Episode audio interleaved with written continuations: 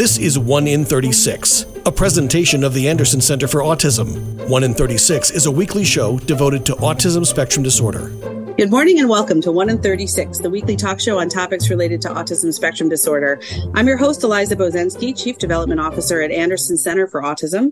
And I'm speaking this morning with Ken and Daniel Trush, who are co-founders um, and really the whole the heart and the soul and the and the family behind Daniel's Music Foundation. Thank you for being with us this morning. Thanks, Eliza, for having us. Really excited about being on the show. Great. So, Ken, we're going to start with you, if you don't mind. Um, Daniel, we're going to get to you in just a moment. If you could just tell us, um, introduce yourself and, and, tell us a little bit about your background and uh, and maybe a little bit into the Music Foundation, and then I'd love to to hear uh, from you, Daniel, yourself directly. But Ken, why don't we start with you? Tell us about yourself. Sure. I mean, my background is actually in business. I was had a business career for over 40 years primarily emerges in mergers and acquisitions. Um, mm-hmm. Started Daniel's Music Foundation in 2006 after Daniel was injured at age 12. Why don't you tell everyone what happened? When I was almost 13 years old, one of my five undetected brain aneurysms burst inside my head. I went into a coma and I was in a coma for 30 days and I was in the hospital and rehab for a total of 341 days. But who's counting? Am I right? you got that sense of humor. yeah, yeah. Thank That's you. Our whole family. Carry you through a lot of tough times. Yep, we always say that this isn't a sob story. It's, Why do you say that, Daniel? Why is that important? It's a happy story because of where we ended up. That's great. And that takes a lot of strength. And I love that. I love that that's your message. I can imagine the smiles that that's bringing just listening to that to other parents and children and friends um, of people who might be going through a tough time for a lot of different reasons. So that's a wonderful attitude to have. Um, my understanding, Daniel, is that this happened while you were in the middle of playing a basketball game. Is that correct? Yes. While, while, while I was playing basketball at my school gym mm-hmm. one Sunday afternoon, I took a shot and then I came running off the court holding my head and I actually, and I actually collapsed in his arms. Mm-hmm. Um, I guess I asked that question, Daniel, because I was curious if you really liked sports or if you if you really enjoy basketball and do you ever have a chance to to do any sports um, now as a young adult? Yes, my father and I actually throw a basketball back and forth because if you could if you could see my left hand spasms, mm-hmm. but, but as long as the pinky's up, if somebody throws a basketball at me, the rest of the fingers will follow. That's great. I think everything you've said so far, Daniel just has this underlying positive message about it. And so I appreciate that. You're making me smile this morning. Um, Ken, you've known Daniel since he was born. Has he always been an optimistic, positive uh, person? Absolutely. Yeah. I mean, always uh, funny, quick processing speed, uh, got along with just about everyone. Mm-hmm. And that hasn't changed. Mm-hmm. I can see that. I'm thrilled and, and happy to know that uh, through this traumatic experience, um, which sounds like got very scary for a period of time, um, that you've you've retained that part of your personality. That's a wonderful gift. Um, so, Ken, you said that after this um, this really awful uh, accident occurred or injury occurred for Daniel, you started Daniel's Music Foundation. Um, which is in existence today. That's what we're going to talk about primarily is why why music? Um, and and what is what do you want our listeners to know about the music foundation? You know what what is it why does it exist? What's the mission? Um, what do you love about it? And you can start in any of those places you'd like. Uh, thank you. I mean when daniel came home he was different and our family was different. Um, daniel still has some short-term memory issues but not when it comes to but not when it comes to music. I could listen to a song once or twice and then somehow remember all of the words. And Amazing. So, is that a, is that a new skill after the injury? I think it is. Yes. Yes. And so we took a very much of a strength based approach. Um, what was Daniel's, what was Daniel gravitating to? What was Daniel enjoying the most? And he basically, def, you know, declared that he loved music. He was a musician before his injury. And since he, his injury, he took up the keyboard and he started singing. And so we looked online to look for programs with music and disabilities, and we couldn't find it. We saw music therapy, which was fantastic. Mm-hmm. You were having. I was already having five therapies a day that were just me and a therapist. So we wanted to make Daniel's Music Foundation more group oriented so that people could be with other people on their own age and their own ability level. And what we found is that that's therapeutic in its own right. And so that's that's a. I'm sorry to interrupt. Is Daniel a follow up question? Did you feel um, a little isolated socially when you were having those five therapies a day, even though it it obviously was having a positive impact for you in some ways, but you were alone in those sessions, just one on one. And a therapist. Mm-hmm. Yeah. So you must have missed your friends and your same age peers. Yes. Okay. All right. Well, so so there was a purposeful decision that this would not be music therapy, maybe something different, more social, more group oriented, and maybe a nice complement for people who are already receiving music therapy in a more traditional way. That's exactly. Okay. All right. So keep going, Ken. Take us through it. So, if we had found a program, we probably would have signed Daniel up. And since it didn't exist, we started, and we started with very modest uh, uh, plans. Um, we really just had one keyboard class and five members, and the community uh, where we live in New York City just supported us, and we kept growing. And today we have. Why don't you and tell everyone? Today, and today we have our very own big, beautiful, 8,700 square foot music center in East Harlem we have, wow. And we offer 50 free classes a week to over 250 musicians. Wow. And how many people are on the staff or how many how many instructors do you have and do they volunteer or are they paid? They're paid. We have 25 staff. Uh, we have nine full time and 16 part time. Amazing. And the mm-hmm. 250 musicians that you're that you're serving right now, are they a wide range of ages? Are they mostly young adults? Are there are there children involved? What what's what are the parameters? Yep, we we range in age from three to adult. Three to adult, so almost all the way. That's true. I think our oldest musician is in their 80s. Yeah, but don't tell her that we said that.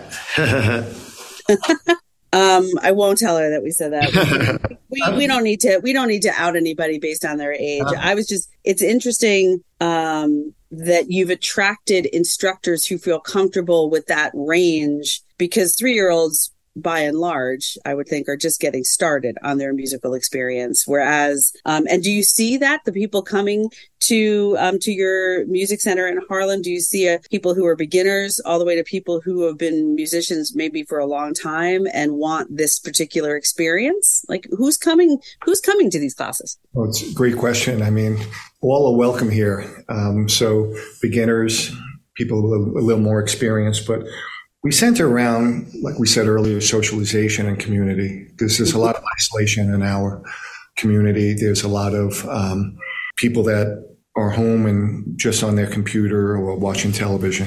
So we want to make sure that people, when they come here, they feel really comfortable while they're and so I would say about 70% of our musicians are uh, individuals with autism. Um, so we serve uh, the majority of our uh, members. Um, and what we found is that music gets through like no other way. I agree. Um, mm-hmm. Um, there's been there's been studies uh, shown. There was a study by the National Academy of Sciences um, where they said that 90 minutes of drumming per week can noticeably improve behavior, mostly related to impulsive and repetitive habits in autistic adolescents. And so we see that. Um, and we also, there was another study also um, that was, that was done that stated that uh, music therapy or interpersonal music ex- exploration can clinically benefit autistic people. Evidence shows that music improves emotional responsiveness, improves speech and receptive labeling, and increased social interaction among peers. And we see that every day um, as well. And mm-hmm. that was at the heart of why we started Daniel's Music. And we offer a lot of programs, but at the very beginning, we wanted to make it free. Yeah, right? we, we wanted to make it free because a lot of our musicians. We always said music is. Oh, yeah. We always say that music is a right rather than a privilege and it should be open to everybody, no matter what their financial background. And so, that's a great that's a great message. Actually, that's a great place to take a quick break. So we're going to take a quick break, but then we'll come back. You're giving me all sorts of things to follow up with you about in the second half of the show. Um, and Daniel, I couldn't agree with you more. I think that it is um, both of you. it, it is both um, something that should be accessible to all and available to all, and it is definitely a form of communication and connectivity that um, that is like really nothing else. So, um, Ken and Daniel Trush from Daniel's Music Foundation. Uh, we're going to be right back. This is 1 in 36, the weekly talk show on topics related to autism spectrum disorder. I'm your host, Eliza Bozensky, and we'll be right back. Okay, forest animals. Today is a new day. Kids are coming to the forest, and it's up to us to make their visit a good one. Sparrow. Yes? Have you practiced the most popular bird songs for the year? Of course. Catchy. I like it. Okay, River. Dude. How's the temperature? It's a refreshing 52 degrees, man. Perfect for a little riverside shoeless relaxation. Ah, good. Owl, you here? Quash. Who's asking? I am. Look, you know the drill. Sleep during the day, scare the kids at night. Perfect. I love my job. Uh, oak tree? Sup? Still in the same place I left you last year. That's what I like. Consistency. Well, it's not like I'm going anywhere for the next couple hundred years. I know. I love it. Uh, turtle. Turtle. He's not here yet, man. Ugh, he's late every morning. You'd think he would have learned by now to leave the night before our meetings. Okay, Squirrel. Has anybody seen Mr. Squirrel? The forest has been preparing just for you. Visit a forest near you today. To learn more about cool things to do in the forest, visit discovertheforest.org. Brought to you by the U.S. Forest Service and the Ad Council. And now, 1 in 36 continues on 100.7 WHUD. This is a weekly community affairs program presented by the Anderson Center for Autism. Welcome back to 1 in 36, weekly talk show on topics related to autism spectrum disorder. I'm your host, Eliza Bozensky, and I'm speaking today with Ken and Daniel Trush, the co founders um, of Daniel's Music Foundation. And Ken and Daniel, thank you for giving us the background and sharing your uh, your story and your experience with us in the first half of the show. Um, I know that there's more that you want to get out, and we want to talk about some of the specific programs that you offer now and how you've grown, obviously. Um, but I want to, I just have to mention this because this is a theme that I've seen recently in several interviews that I've done on this podcast. Um, one was was with a librarian who's doing this really great um, programming out of her uh, out of her library. Um, there were a couple of others that have just come to mind, and and you're reminding me of this. There are so many ways to create a community center. Um, and community centers, when I was growing up, bring to mind very specific buildings where you'd sort of gather and you could use them often for free or a nominal charge to do sort of whatever you wanted to do to get people together. And what I've noticed now is, is a lot of people creating either a foundation or a program or a or a regular event that serves the same purpose as what I remember to be a community center. And and what you're describing where, you know, you've got 25 staff, you've got 250 musicians from age 3 all the way through the ad- adult ages. Um, 50 free classes, 8,700 square feet of music center space in Harlem, New York, which is very well known for its focus on community and being connected. Um, that general area, it just all brings to mind that there are probably a huge number of like maybe I don't even want to call them secondary, but maybe additional benefits that maybe you could talk about when people are coming together to share the musical experience. Were there any things that have started to happen that you didn't expect or that you just think are a really wonderful additional benefit of you starting this foundation and having these programs happening in, in a community setting? I think the number one thing is friendship. I mean, people get to know each other.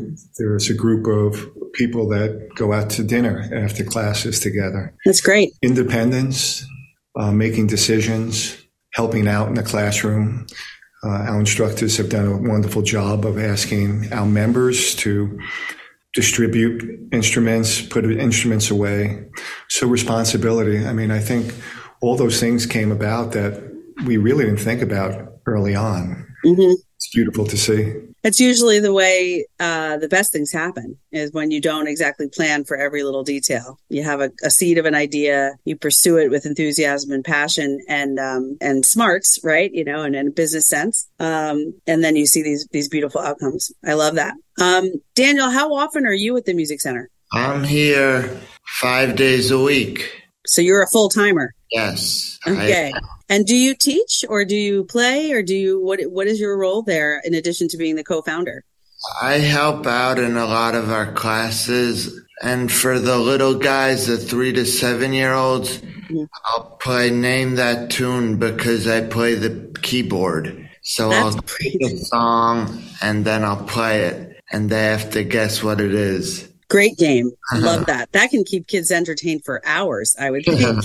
yeah, that's definitely. excellent. Thank and you. and do you have any any sense of where this ability to listen to a song once and know all the lyrics um, do you remember the first time you realized that you could do that I or is it just does it feel like it's always been part of you now Yeah, it feels like it's always been a part of me now. That's great do you have a certain love a certain kind of music that you love the most Um, I would say maybe folk.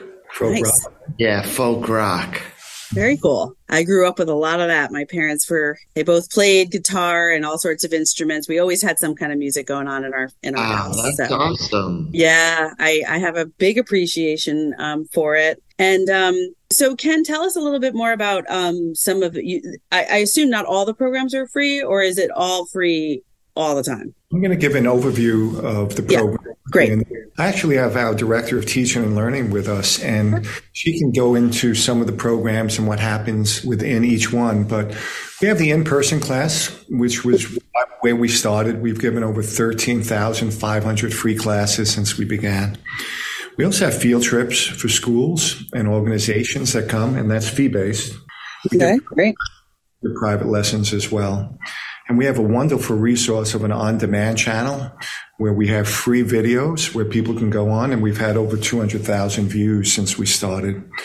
But when the pandemic hit, uh, we went online and we have online events, which are free, uh, dance parties, open mics, sing-alongs.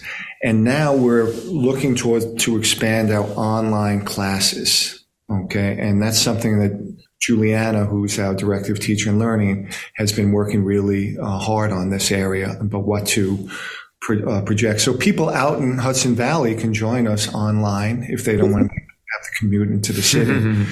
and I'd love for Juliana to talk and kind of get a little more detail of what the classes are like and what people can expect if they come on. Hi, how are you? Hi, Juliana. Juliana, that's correct. Very nice to meet you. Thanks for joining us. So, yeah, we're we have a couple minutes, about five more minutes left in the uh, in the interview. If you want to take a couple of those minutes and give us a little deeper dive into the the programs and opportunities, that'd be great. Sure. So, um, as Ken mentioned, we have a number of different programs. We have the online, we have the group classes, the free program.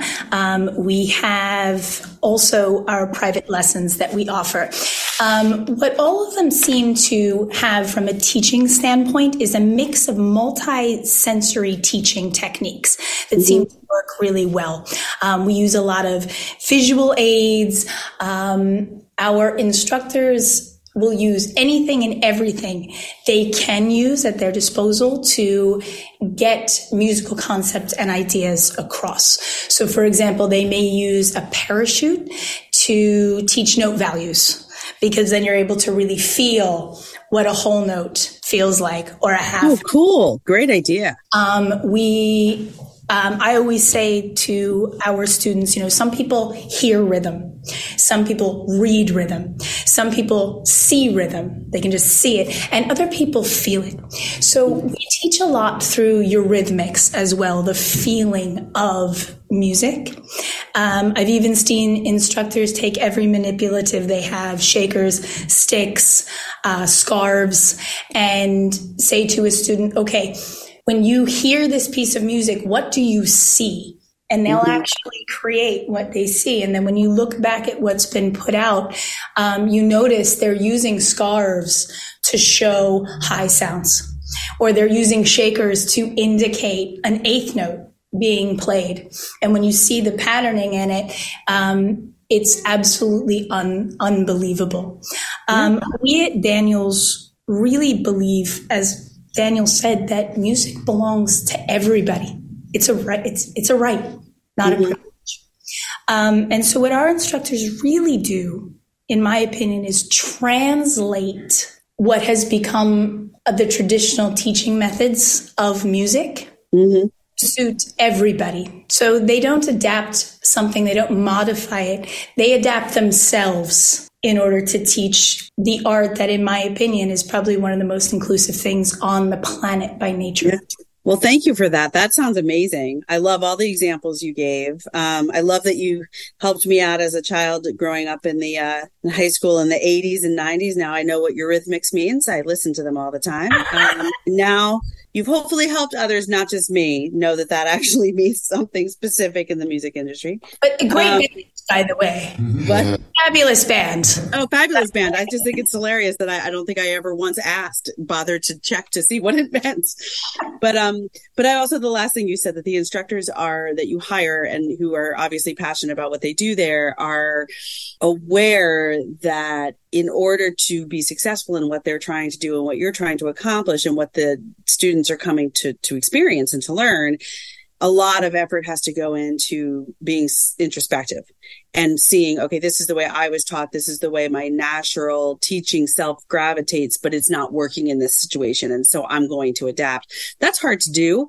Um, I think for anyone but I, I, part of me just feels like movie music lends itself because it's so creative and it's so, um, it can be so ambiguous in the most wonderful ways that, um, that now, you know, I just, I, I don't have much more time here with you guys, but I just want to encourage everybody listening to, um, to go to your website and, uh, Ken or Juliana, whoever's there, um, can shout out the website so people get it www.danielsmusic.org. All one Great. word, apostrophe. No apostrophe, no spaces. Danielsmusic.org. I love it. Um, spoken from the man himself. Um, and and I love the online opportunities, the dance parties. Um, I will certainly be sharing this with the team here at Anderson, just in case they're not already aware of it, to make sure that they know that this is something they can check out. We have a lot of students and, and adults who love music, some of whom play beautifully, some of whom love to sing, um, many of whom love to have an after school or after, uh, you know, late late afternoon dance party. I've I've seen that myself in person. So, um, so we'll be sharing this around here. Um, is there any things specifically coming up real soon or plans for the future that you want to just briefly touch on before we uh, we finish up? In 10, 11 days, we have the Danny Awards. Okay. Which, which is really, I would, I would call it, you always say it's like the it's Grammy. like the Grammy Awards for members of our community. And it's going to be at Symphony Space on Great. Broadway. We get musicians from all over the world to perform on stage. They're chosen by a panel of judges. And we expect to be uh, about 750 people at Symphony Space and thousands of people live streaming it. And that's also on the website. Wonderful. Well, visit, uh, visit Daniel's Music, right? Danielsmusic.org for more information about all the programs, how to get in touch, what is offered, um, you'll see a wonderful uh, video, um, a TEDx video that that was up there that kind of shares a little bit more detail about your story, Daniel and Ken, from the family's perspective. Um, I assume that this event also serves as some level of fundraiser or maybe a main fundraiser for the program. I, I hope it does, in fact. Well, it's the event is free, but we do ask for people to donate if they enjoy what they see. If they can. They can, that's right. Yeah. Again, we want to make it open to everyone. Wonderful. Well, I, I would encourage everybody listening to go to the website and check it out. And, um, and I just want to thank you both, Daniel, especially. I want to thank you for sharing your story so beautifully and for being such a positive presence in the world. Um, Ken, I appreciate you know, just on behalf of everyone at Anderson, we always appreciate families who recognize an opportunity to do something for, for people beyond your son, your individual loved one or a close knit community and do something bigger. And I love that. And Juliana, it sounds like you have a great job and, and are looking to end it. So thank you for the information. And thank you so much, all of you, for being on the show today. Thank you. Thanks for the opportunity, Eliza. Really. Absolutely. My pleasure. This is 1 in 36, the weekly talk show on topics related to autism spectrum disorder. I'm your host, Eliza Bozensky. And remember, Anderson cares. You've been listening to 1 in 36, a weekly presentation of the Anderson Center for Autism. Join them for another edition of the show at this time next weekend.